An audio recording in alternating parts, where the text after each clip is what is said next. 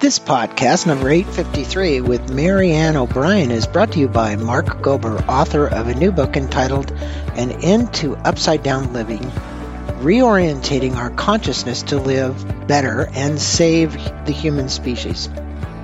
In this interview with Mark, we talk about the orientation that fundamentally drives all of our lives, which includes values, priorities, and decisions, and ultimately what you do in the world.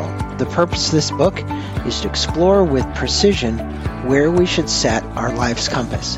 To learn more about Mark Gober and his books, please visit his website at www.markgober.com. That's M A R K G O B E R.com. And now for our featured podcast, please listen to my interview with author Marianne O'Brien about her new book, the Elevated Communicator How to Master Your Style and Well Being at Work. Happy listening. Welcome back to Inside Personal Growth. This is Greg Voisen, the host of Inside Personal Growth. And joining me from, I'm just going to say Minnesota, but the Minneapolis area and surrounding area is an author by the name of Marianne O'Brien and her book is called Elevated Communicator. Um, and that doesn't mean you get in an elevator and write it up. It means that she's going to teach you how to be more conscious. And it's how to master your style and strengthen well being at work. Good day to you, Marianne. How are you today? I am so well. Thank you for having me. I'm really excited to share some ideas with your audience. And I've been a big fan of your podcast for several years. Well, it likewise. And I know Marianne, which goes back to the days of a thing called Live Dynamite, and uh, and a partner that she had, Kathy Paper. But we're going to talk about the book today, and we're going to let the listeners know just a teeny bit about you, if you don't mind, Marianne. Um, she spent decades guiding people and cultures to foster open communications, cultivate empathy and deep trust she has a depth of experience building icon brands and purpose driven organizations and helping businesses to consciously transform. Uh, she's worked with big brands like Nordstrom's, Coca Cola, and Apple, as well as small independent businesses. Her background in advertising, consulting, and corporate coaching taught her to value authentic leadership and healthy cultures and inspired her to found her company where you can find her at Conscious Company. That's C O N S C I O U S hyphen company.com.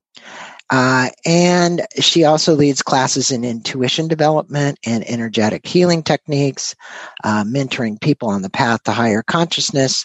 And she lives, we were just talking, she calls it a hobby farm outside of Minneapolis, where she actually holds retreats as well. Um, you'll have to ask you later what a hobby farm is, but I guess it's not a full on, it's not a full on farm. Um, you know, Marianne, I said it and I think I'll say it again. You spent years working inside organizations, helping people uh, develop purpose. And, you know, we hear this word tossed around so much today, you know, define your purpose and so on. And I, I get it from all different angles. And I think it's really important to define the purpose. The question is the individual purpose or the organizational purpose. Um, and you've really helped people do uh, both. How do you help individuals and organizations find the purpose? And what characteristics um, do people and maybe the word imbibe isn't it because that's to drink a lot. But the reality is when you get your purpose you really should be drunk with your purpose. You know uh, i i remember a song that we sing at self-realization fellowship and they talk about drinking in you know so that you're just it's just part of your dna right? It's who you are. Um, how do you help them do that?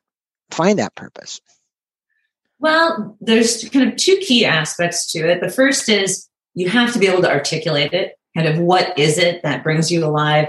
And those questions around like, why do you exist? And for a business, like, why should anyone care? What do you stand for? What do you stand up for? And those questions are as applicable for business as they are for people. And the second aspect is then how do you live it?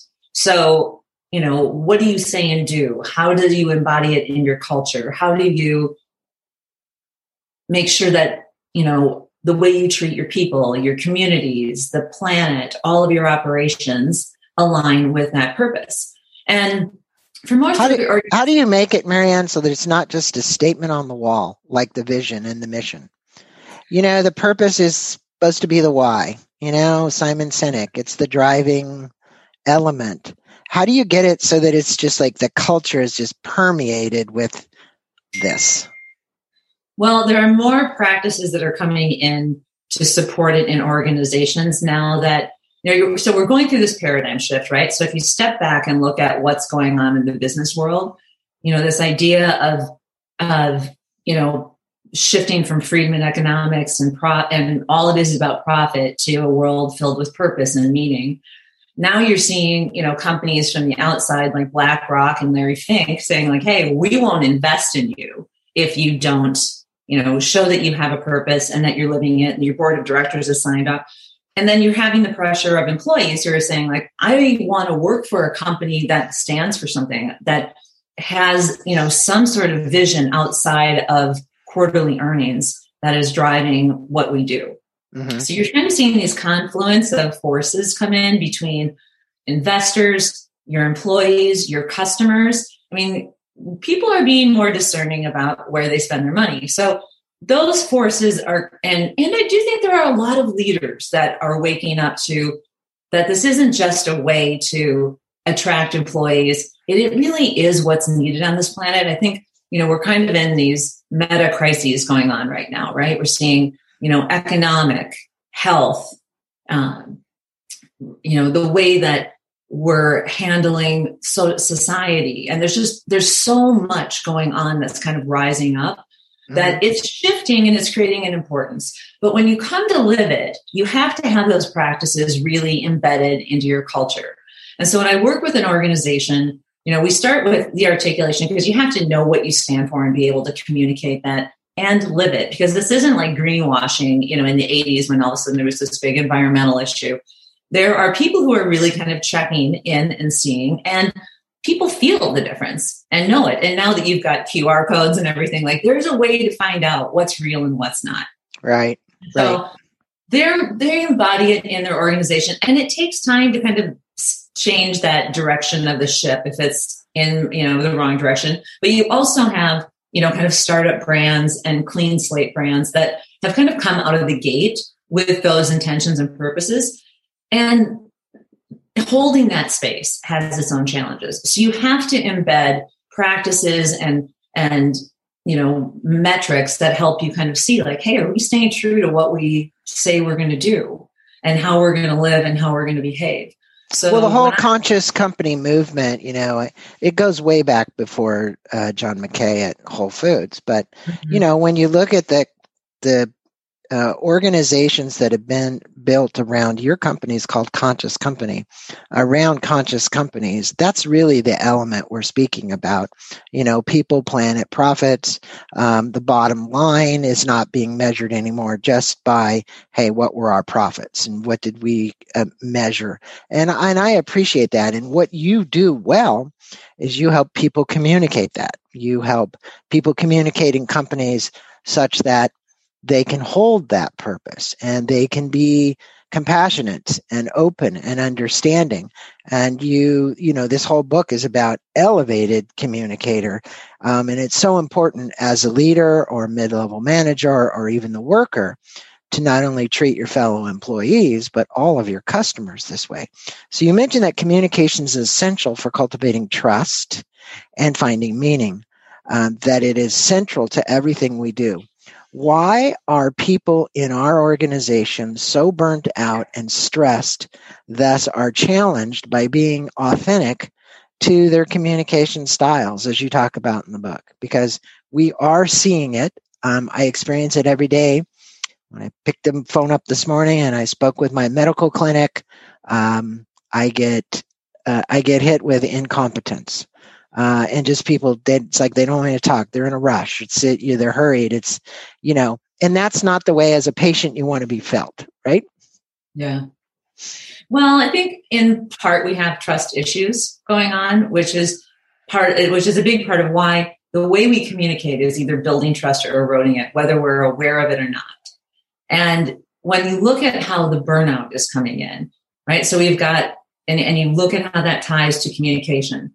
We've been trained by our parents, our society, our managers to manage up, play the game, do the office politics, stay on 24 7. Like the more available you are, the more valuable you are. And that's really, if you've been in the work environment for any amount of time, you know that that isn't a way to succeed. You know, when you play all those games, people don't trust you. It's super disingenuous and you can feel it. You watch, you know, your co- colleagues do that and they're that level of trust erodes. And if we're not willing to unplug and kind of give back to ourselves, there's no way to renew and really have that perspective. So you when and now that we're in this meeting to meeting or zoom to zoom like people just roll in and they there's no even time to kind of breathe or think and the stress and the anxiety builds most people don't have restorative practices that kind of help them be at their best. And as mm-hmm. stress goes up, communication levels go down. We personalize, we project, we react instead of, you know, choosing a response. And that's why one of the pieces in the book is around how do you understand what your style is under stress and become aware of that so you start to see your behavior. I mean, ideally, you start to see it in your thoughts and you start to realize how you're feeling and how that's going to come out in the way you express yourself. But if you can't, then you'll start to see it in your behavior. Mm-hmm. That's definitely because it it starts to you know we have certain chemical reactions that occur in our body, cortisol being one of the worst ones that's releasing high amounts of stress. And it's been proven that it affects our ability to think properly. You know, we become very reactive, you know, we become very emotional. And I tell people, you know, you have to take a deep breath when you hear something from somebody that you don't really like and think about it before you just pounce on them because uh, it doesn't work. And you state that self awareness, now that's what we just talked about, you know, self awareness is the key, and for me, for everything, uh, is the foundation of all positive change. Um, that the more you learn and the more you commit to the process of self discovery, the more you'll set yourself up for success. And I totally agree. Um, how would you advise that the people become more self aware and change this embedded self defeating pattern? Because I see these patterns and they don't leave easily once people get them. well, they dissolve over time, but I would say the first thing is you have to be able to see it, right? You can't change what you can't see. Right. And that was why I wound up developing the assessment because most people don't see their communication patterns. And I've always really liked when I've worked with organizations using assessments as a tool to help them better see themselves and to see other people without judging. Because whenever you can see it and kind of reflect on it, it's a lot more powerful whenever somebody can have that insight come up within them than have someone tell them, right? Because then you're going to hit resistance. But whenever somebody can read something and go like, oh God, I do that all the time. I don't even think about it because we're so habitual in the way we work and the way we communicate. You know, we're on autopilot about 95% of the time. And the idea is to move your autopilot into that healthiest expression of who you are. And it's possible. You can't live there all the time, but you definitely can get there 70, 80, 90% of the time. But we're human. We'll have, you know, times that we're not going to be at our best. And then there's two aspects of self awareness that I don't think we really think of it in two dimensions. But one is that internal level, right? It is impossible to get to self awareness without reflection. So you have to have some sort of reflective practice. I mean, I think we used to have it whenever we would drive to and from work, right? That you would have that kind of decompression time or that kind of time to prepare. And I, we need to build that in now. So whether it's when you're, you know, walking the dog, you know, having a cup of coffee, just to kind of sit back and contemplate. I mean, I, it took me a long time actually to start journaling, but now it's been about 20 years there's it's so powerful to reflect and write. There is a connection that happens when you witness what you put down on paper. So this internal reflection because only you know what's going through your mind you know no one else is inside of there. And we can think we know what's going on with somebody but it's really we don't. We don't know the full story.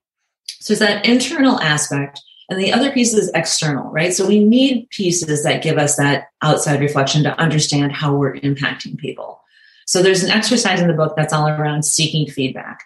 And the best leaders do it, right? You go like, hey, what do I, what am I seeing? What are you seeing that I don't see? Or help me understand how I'm coming across in these situations.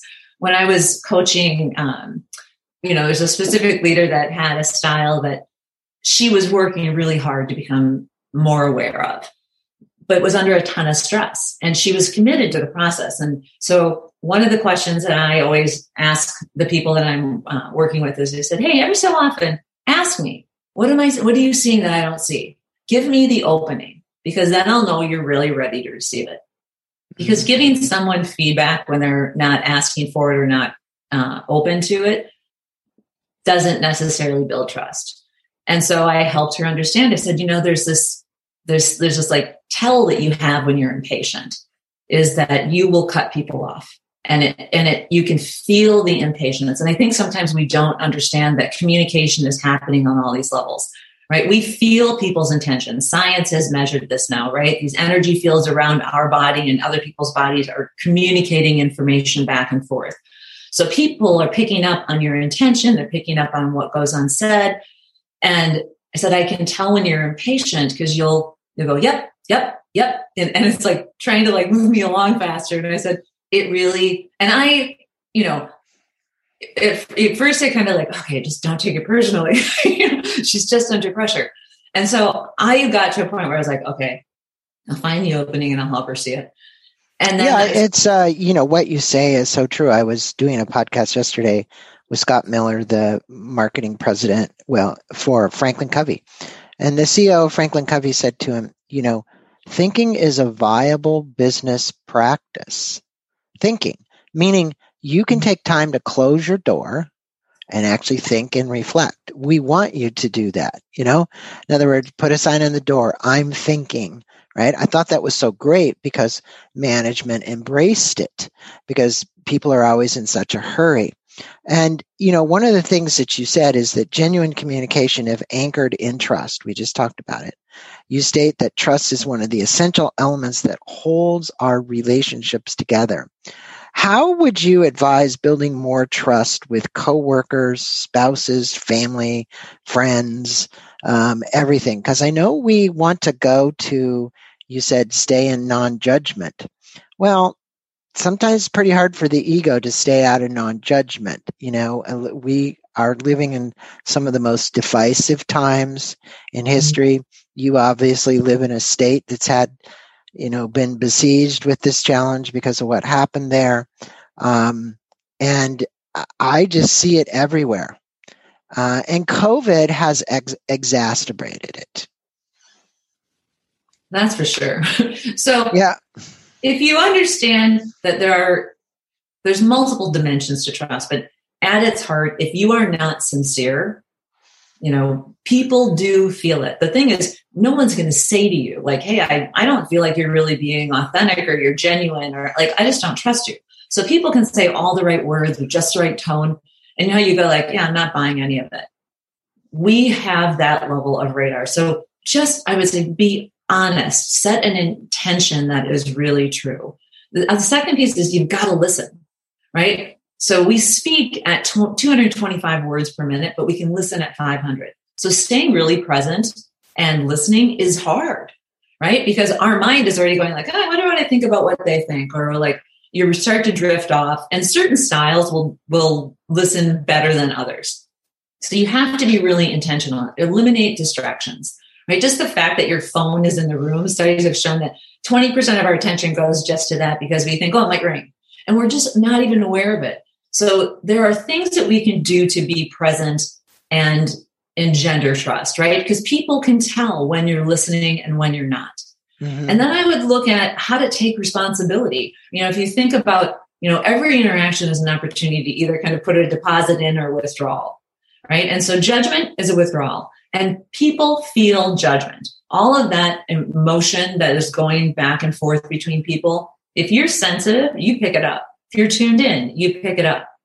So if you think about, you know, this idea of kind of staying above the line, there's this concept of, you know, some of our behaviors are above the line and some of them fall below.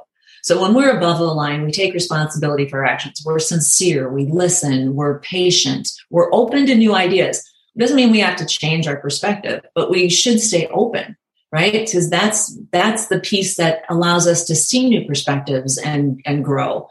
And whatever your we, analogy above the line and below the line, it reminds me of a program called Love and Logic that they used to teach in school districts you know? Oh, nice. um, yeah and and they would tell the kids are you above the line? Are you below the line? Right?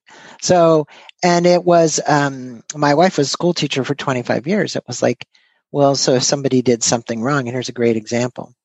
Um, johnny what punishment do you think you should have and my wife said the kids always gave themselves way more punishment than she was going to ever give them. well, but, get below the line, sometimes we don't even recognize it because it becomes such a pattern, right? To your point, right. like our patterns are so invisible to us. Gossiping, complaining, blaming, judging, right. avoiding conversations, excuses. 70, yeah, seventy percent of people deal with with con- with um, conflict by avoiding it. Right. And that just back to well being, that stresses us out. I don't think we recognize, we think that the stress comes from our jobs, right? That, oh, my job is so stressful. And sometimes they are. Most people experience more stress from the interpersonal issues that they're feeling. People problems weigh on us. We ruminate on them, we talk to others about them, and they drain our energy. So if we could look for ways when you start to understand how the communication styles play together, and you can understand how can I just remove some of those common tension points, it's so much easier to kind of take some of that out of the equation. Yeah, you know, I think you've, you know, this book nails it on the head. Besides, we want to let the listeners know um, you can take this uh, 18 question questionnaire.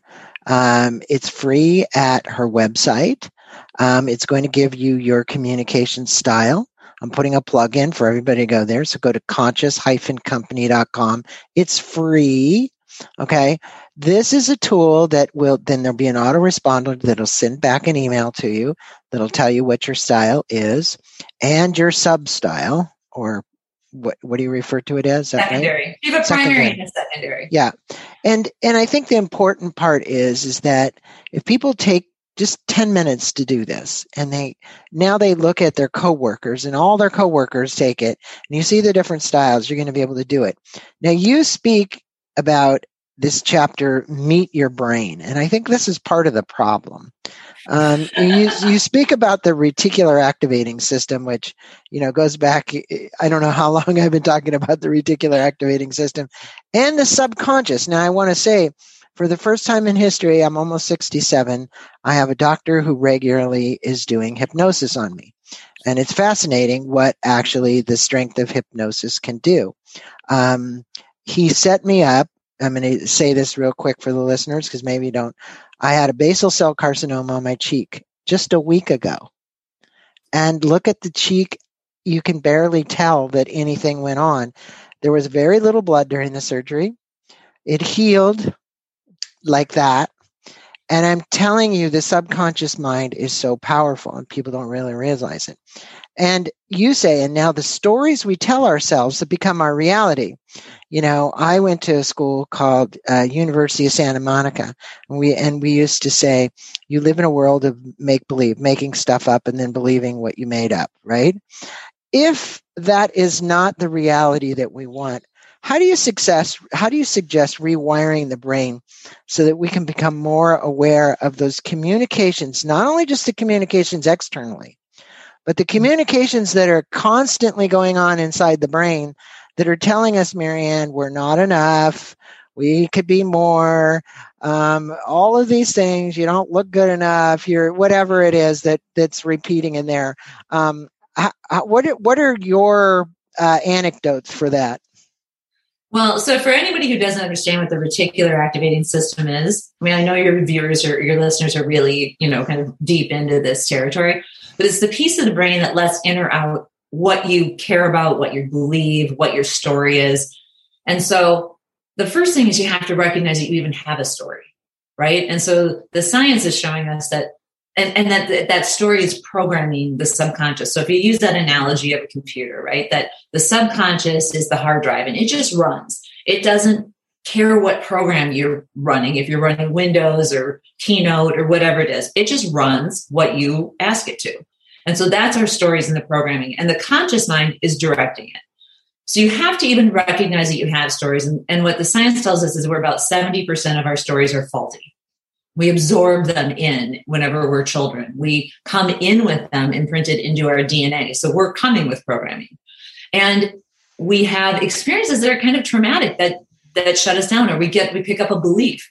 So yeah. there was a woman that I was working with um, and she's a designer and she is always presenting her work, right? She's so she but she is harmonious and her fear is to damage the relationship. And she's like, I'd rather have the work suffer than and just like take the feedback and do whatever they tell me to do rather than damage the relationship. And I was like, yeah, but it is actually damaging the relationship because you're not saying, you know, your your job is to create the best design and deliver it. So it doesn't mean you don't take in input, but you also know hey, I understand design and this is when we do this, here's what happens. So she had to really learn that she had the story of like, I'm afraid if I push back, I won't be liked and I'll damage my relationships. Mm-hmm.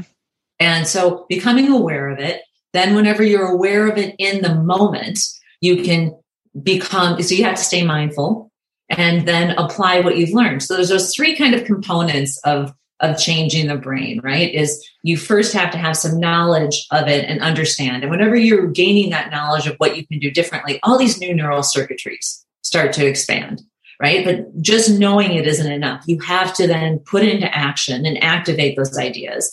So every time you start to activate it, all these other senses start pulling in information because now you're in the experience of applying what you know.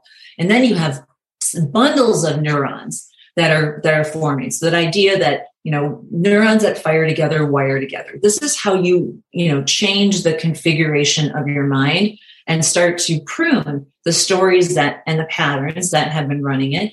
But it doesn't happen once twice. You have to really keep at this so you need rituals you need intentions you need reflective practices that help you see and learn from those experiences so that you can embody it.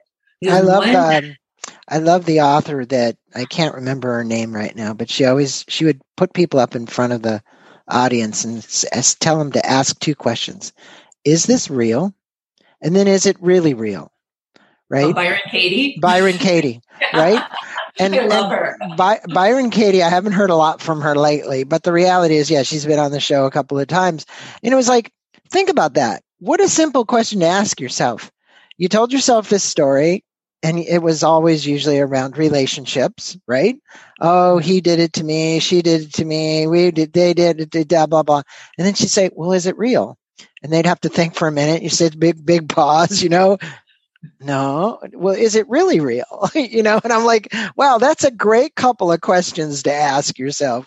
Is and what would you do differently if it wasn't real? If you knew it wasn't real, right. what would you change? Exactly. Exactly. And you know, people talk themselves into divorces that way. They talk themselves out of all kinds of relationships and mess stuff up in their life. Now look, much of your book's focused on the four communication styles.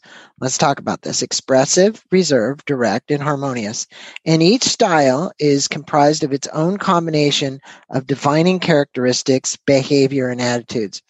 Can you speak with our listeners to these styles and how someone listening can assess the communication style. And I know you might not have time to cover all of them, but maybe we're going to put slides up for all our listeners. You're going to see the assessment, you're going to see the styles. It'll make a lot more sense when you're watching this video. So, this is your opportunity to kind of tell people about what I call the meat and potatoes of the book. Right. Uh-huh. Okay. So, first, I would say if you're trying to figure out your style, go to either conscious company.com and take the assessment or the elevated communicator. Both of those URLs will get you there. It okay. takes maybe three to five minutes to figure out your style. If you're meeting someone and you want to understand, like, okay, how do I kind of assess what their style is? Um, also, one just quick aside once you take your style assessment, there is a glimpse into each of the styles. So you can see that on the website. So if you're someone who doesn't read business books, I would say one, this isn't really your typical business book. It is written to be easy to read. Yeah. But the, um, the, there's a glimpse into your styles. So of the four styles, there's expressive, reserved, direct, and harmonious. So if you think about expressive is, you know, and the names are meant to be reflective of what they are. Expressives are really, they love to tell stories. They love to communicate. They really need to make a personal connection with people. And so that's kind of, and they're, and they'll step into conflict. When you look at reserved, reserved people, their whole thing is about being professional. So you can start to say, hey, they're really personal. They like it to be professional. They really like some privacy. They care about teams. They're great team players, you know, and and they will help the team get better. So every, each one of them plays a role.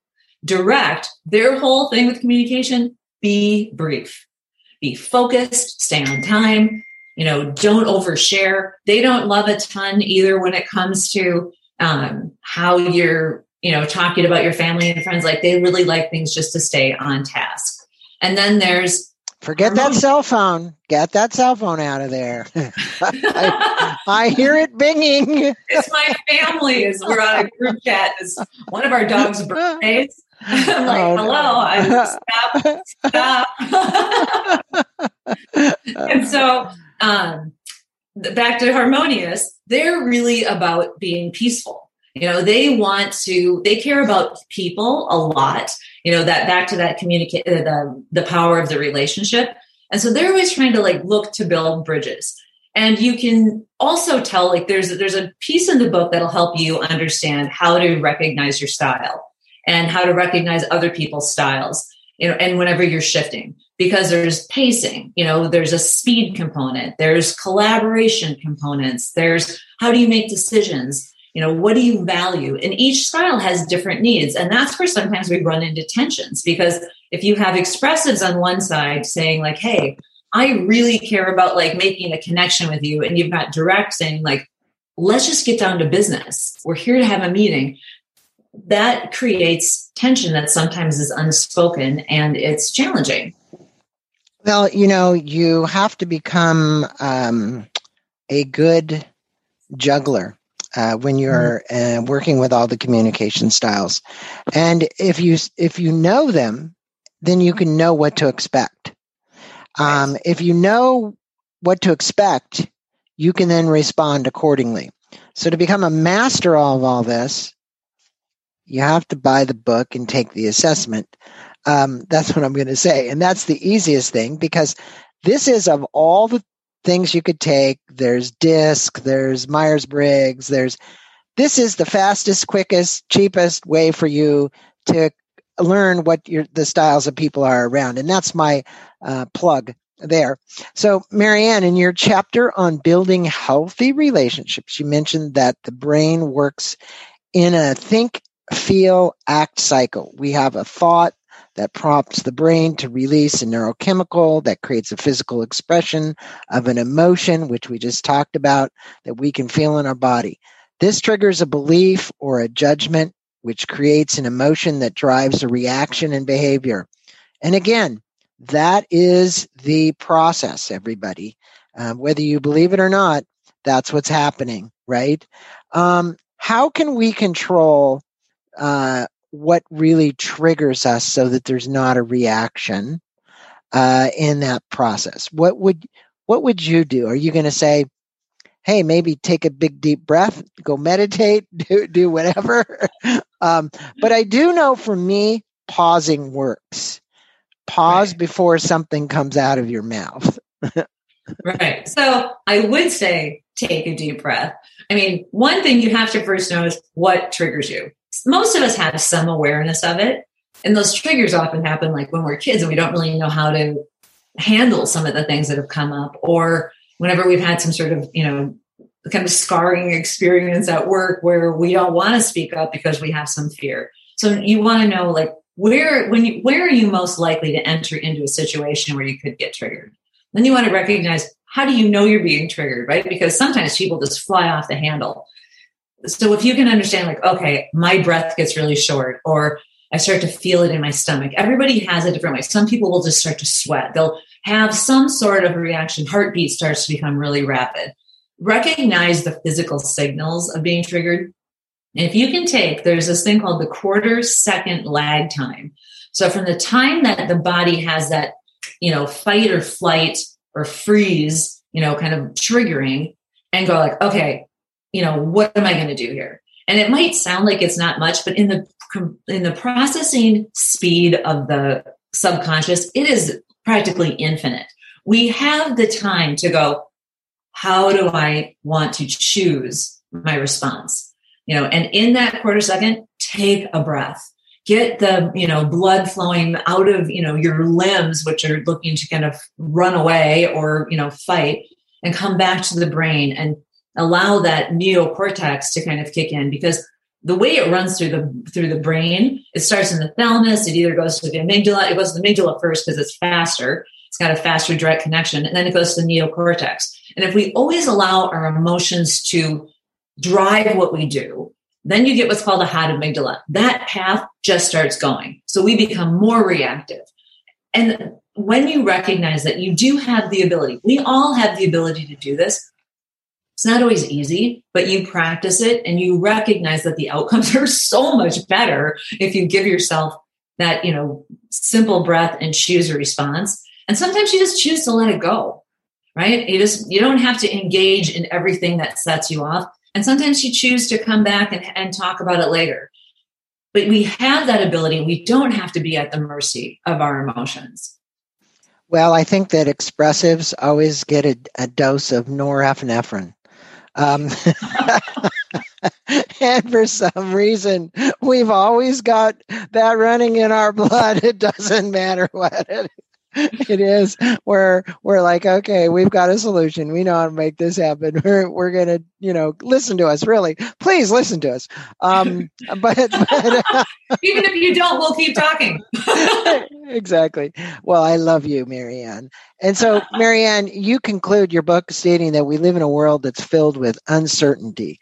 Uh, that's one thing for constant. I'm going to have April Rinne on here speaking about her book Flux. Um, but that there's one constant that we can always count on, and that's change. Um, so true.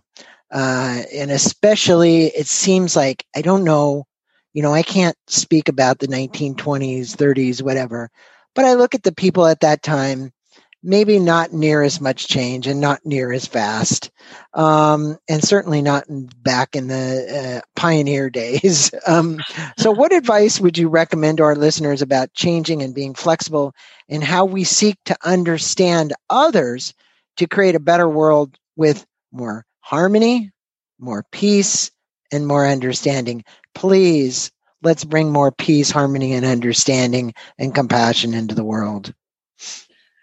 Well, you know, change is destabilizing, right? That's why most of us don't embrace it, you know, with open arms. But if you have daily practices, you know, so we were talking about this earlier, right? That, you know, if you get up and you have a gratitude practice or a reflection practice, or there's something that that helps kind of keep you connected and aware of who you are, you can be at your best and bring out those best qualities in you more often than not. And really, true success is about bringing bringing out the best in yourself and bringing it out in others. Right? We are so much better together, and I think sometimes we forget this.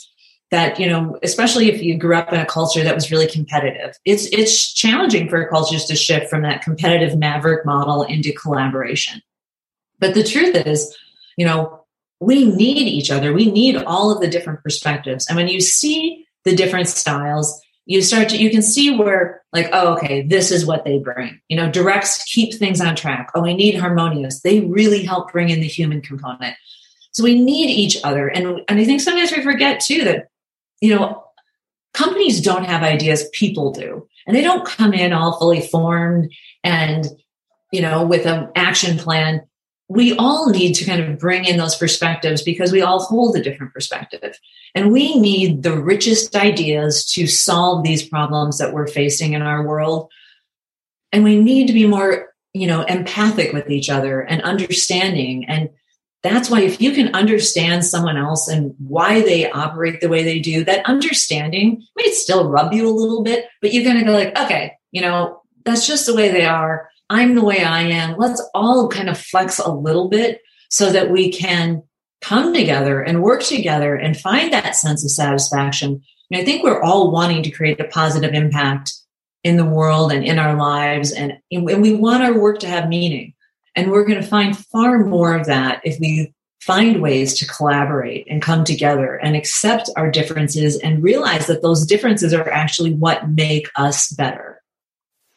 Well, it, it is. And I think communicating with those differences mm-hmm. and having awareness that those differences exist. I think, you know, it's pretty easy to see the differences in communication styles. And again, my plug for your book, you're going to go out and get, we'll have a link to Amazon, The Elevated Communicator. You're going to go to conscious hyphen company.com to take your test to see what communication style you are. But in my summation here, Marianne, um, what I know, now this is my knowing, might not be everybody else's knowing, is that if you pace yourself, slow down, listen to what someone else has to say. I say this podcast show for the last 15 years has been the best thing in the world for me as a communicator. It has forced me to learn to listen. And I think the important part is to learn as you're going to be a good communicator, you've got to be a better listener. So I would tell all of my listeners who are listening to the podcast, when you're in a conversation, please take the time to slow down. Please take the time to listen. Don't just knee jerk react response. Uh, take a, a breath and think about what the other person said and think about how important and valuable it is to them. Don't demean them during the process, that what you have is better to say. And with that, Marianne, we are going to have people go get this book. Da da da da da da da. Please go get the book. And um, go to Marianne's website. And by the way, you can contact her. All you got to do is push contact. Uh, I'm sure she'd be happy to open to any of your questions. Um, and it's been a blessing having you on. Namaste to you, darling. It's just been a wonderful, you know, 45 minutes here. Thank you thank so you. much. And I thank all of your listeners for their attention. I know that is one of the most valuable things we have right now is our time. So thank you. And I wish you all the best. Take care, Marianne. Thank you. You too. Bye.